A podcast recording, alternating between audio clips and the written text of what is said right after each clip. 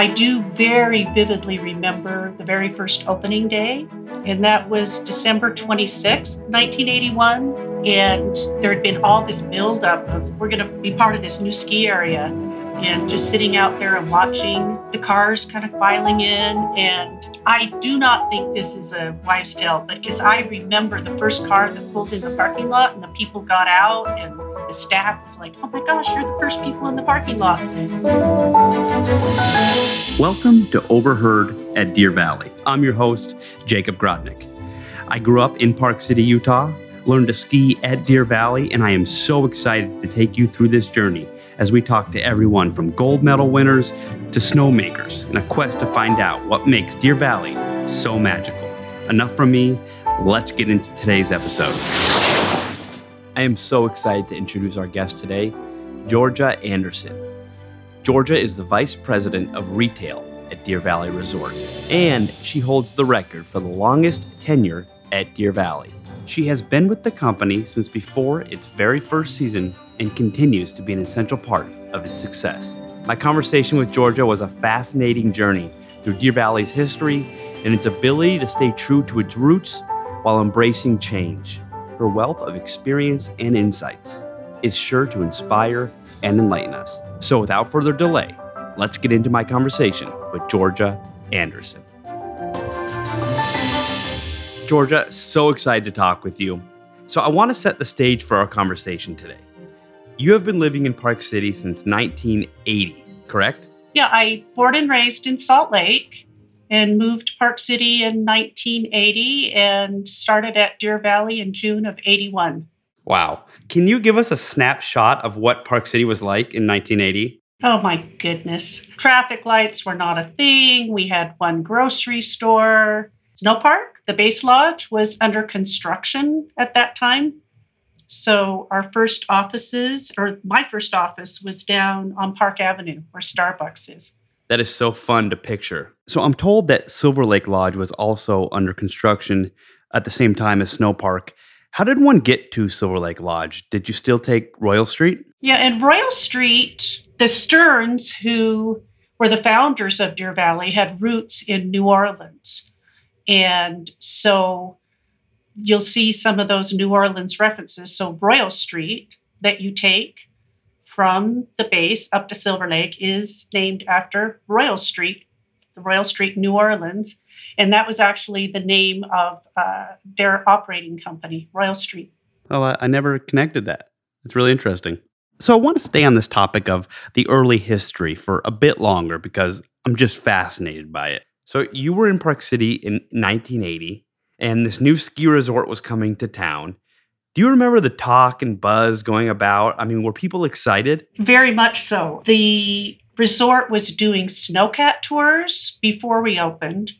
And so select people were invited to go up on a snowcat, go to a cabin. They'd ski with Stein. There were uh, hosts.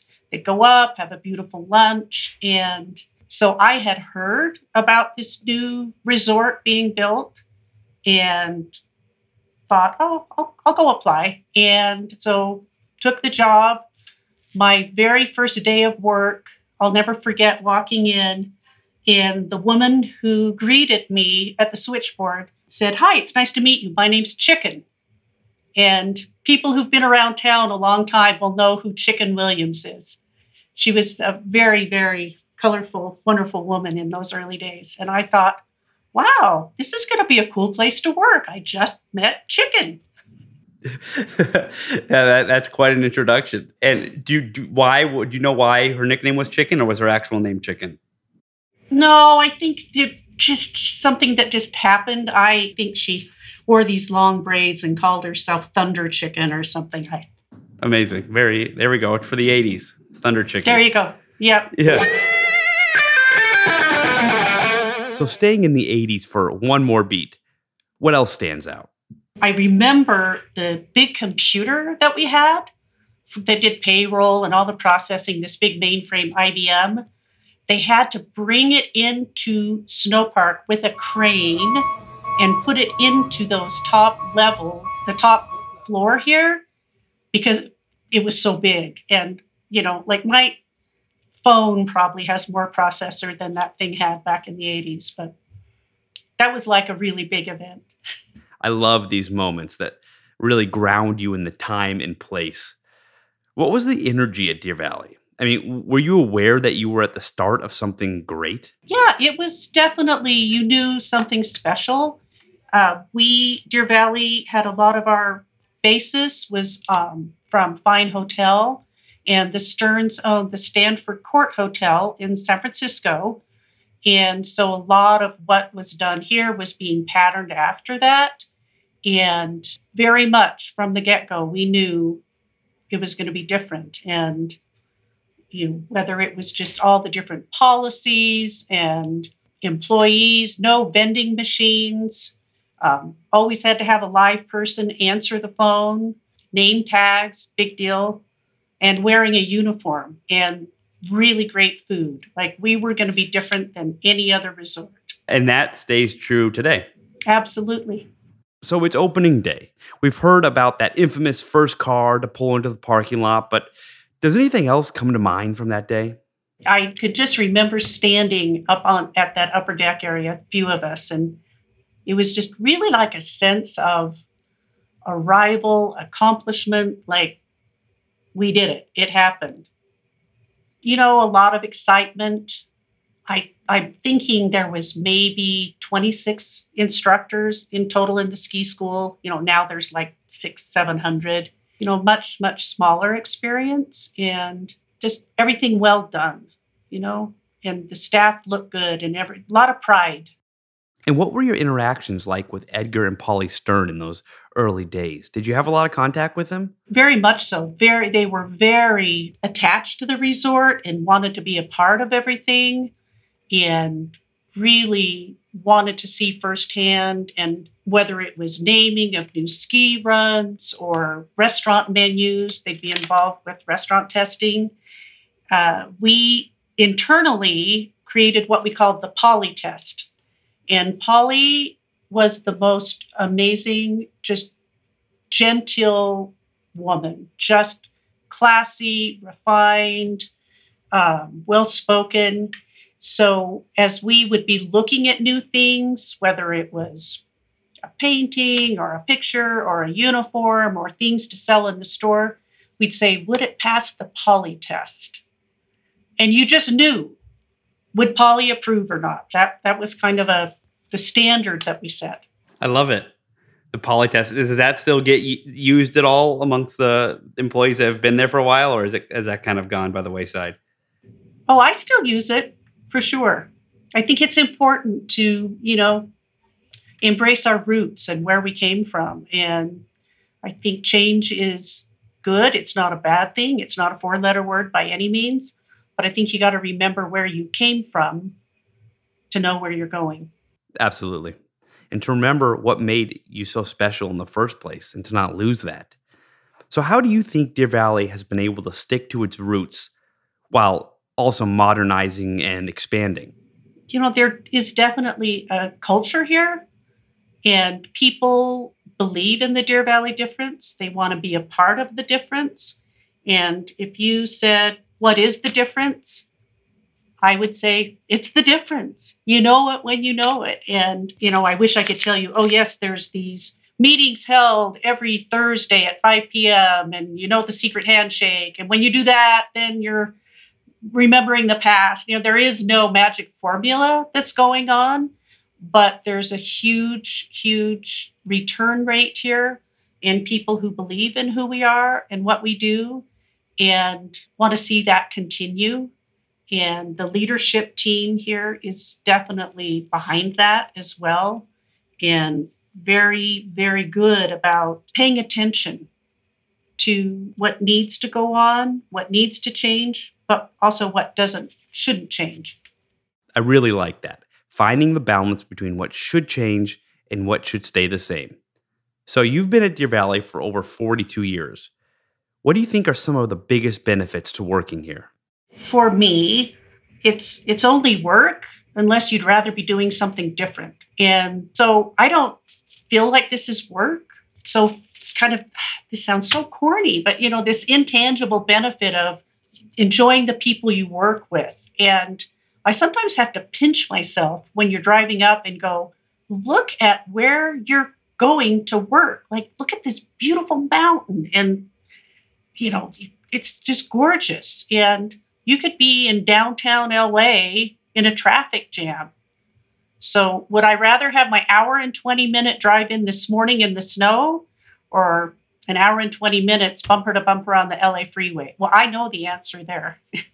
and it's certainly the working with great people, all of that is, you know, maybe not a benefit per se, but I think it's important to have pride in who you work with, where you work, being a part of something special. There's obviously great benefits as being a part of Alterra and having ski benefits at all these other resorts, as well as Deer Valley and our employee dining rooms. Oh my doggy heck, they are incredible. Like it's awesome, you know, and things like that where you really are taken well care of. Feeling well taken care of. That really hits home. It's the reason that I, along with so many others, spend as much time as they possibly can at Deer Valley because, well, you feel taken care of here. It makes perfect sense that this ideology extends behind the scenes to all of Deer Valley's employees as well. It's, it's why that warm greeting from a uniformed staff member when you first pull up feels so genuine and authentic. So, staying on this line of thought, what do you believe are the greatest benefits of living in Park City, and how did they positively impact your quality of life? I think being a part of a community, and Park City has always had a sense of community, is really important. And whether it was back in the 80s, I was a volunteer disc jockey on KPCW, uh, went by Rhonda Joe Stingray, and it was tons of fun. And I loved that. And, you know, just this small town feel, but yet sophisticated. Like, you know, you didn't feel like you were sheltered in some small town and you know we have such easy access to everything that Salt Lake has to offer, and you know, an international airport. But have and my kids grew up in the Park City School District, and you know, having them be in schools where relatively small and had access to the teachers and great programs and offerings. You know, that's it's an incredible place to raise a family. Yeah, I couldn't agree more. And you're so right about the fact that it's a small town, but with access to big town things. You're not a small town in the middle of nowhere, you know, where no one comes through. There's there's Sundance Film Festival here, the Olympics were here. It tracks all of this world class talent, yet you still get the benefits of living in a small town. Absolutely. Uh, it's interesting you bring up the Olympics. I never thought I'd want to go to an Olympics, and I am not a crowd person but I was very much involved. Um, I now, I'm no longer, for the last 20 some odd years, I do the retail for Deer Valley. And being a part of the Olympics and that experience, and you know, the whole town changed and transformed in Main Street and the pin trading and people coming from all over and the patriotism. It was just amazing. Yeah. Yeah, I was in fifth grade when the Olympics came here, and we got off, I want to say, three weeks from school. And I remember they started having these smaller buses go into the neighborhoods in Park City that would go uh, from there to Main Street and back. So one of these little buses was at the end of my street, and along with my older brother, we used to take that to Main Street and pen trade all day. And it, it was the best time ever. Right? Absolutely. Absolutely. You know, we've talked about where Deer Valley came from, how it's maintained its identity into today. But where do you see the future of Deer Valley? What I see is a team and leadership here that is very invested in keeping Deer Valley special and not diluting it, not dismissing and, oh, we can do it better. But I think it's, you know, growing thoughtfully and making sure you're keeping current in in things you know what what people are looking for but still retaining the flavor of what's you know what's what's made deer valley so special from the beginning Well, you guys have done an excellent job on that front so far, and I have no doubt it will continue. So, you were mentioning the flavor of Deer Valley, and I'm doing quotation marks here because I'm about to use that as a transition, but the flavor of Deer Valley also extends to, well, the food, right? And so, what comes to mind is the Deer Valley turkey chili. I mean, that is kind of synonymous with Deer Valley. Do you remember how that was originally developed? It was developed in house with the chef uh, Executive Chef Clark Norris and our uh, food and beverage director at the time, Julie Wilson. And it was a bestseller here. And they created the mix. And to my knowledge, there's only been one change to the recipe ever. And it was, I'm going to make up a number, but maybe 10 years ago, where it was made gluten free. And that's it. So otherwise, it stayed stayed the same. And that's that's the uh, chili mix that's now gluten free, or the cookie the, mix. The chili mix. The chili mix. No, okay. cookies are are glutinous, yes. if that's a word. Yeah. They're yeah. darn good too. That's it. Uh, yeah, they're very good. Yeah, no, the turkey chili mix is like a phenomenon. People, it's it's crazy. Do uh do a lot of your extended family members come to expect that as a holiday gift? Uh, people appreciate it for sure. You know, or you know, you're going to Thanksgiving dinner and you have one of those. You get an extra piece of pie. Yeah, there you go. And it's because if you were to try and bottle up that feeling of Deer Valley, it would be in this turkey chili.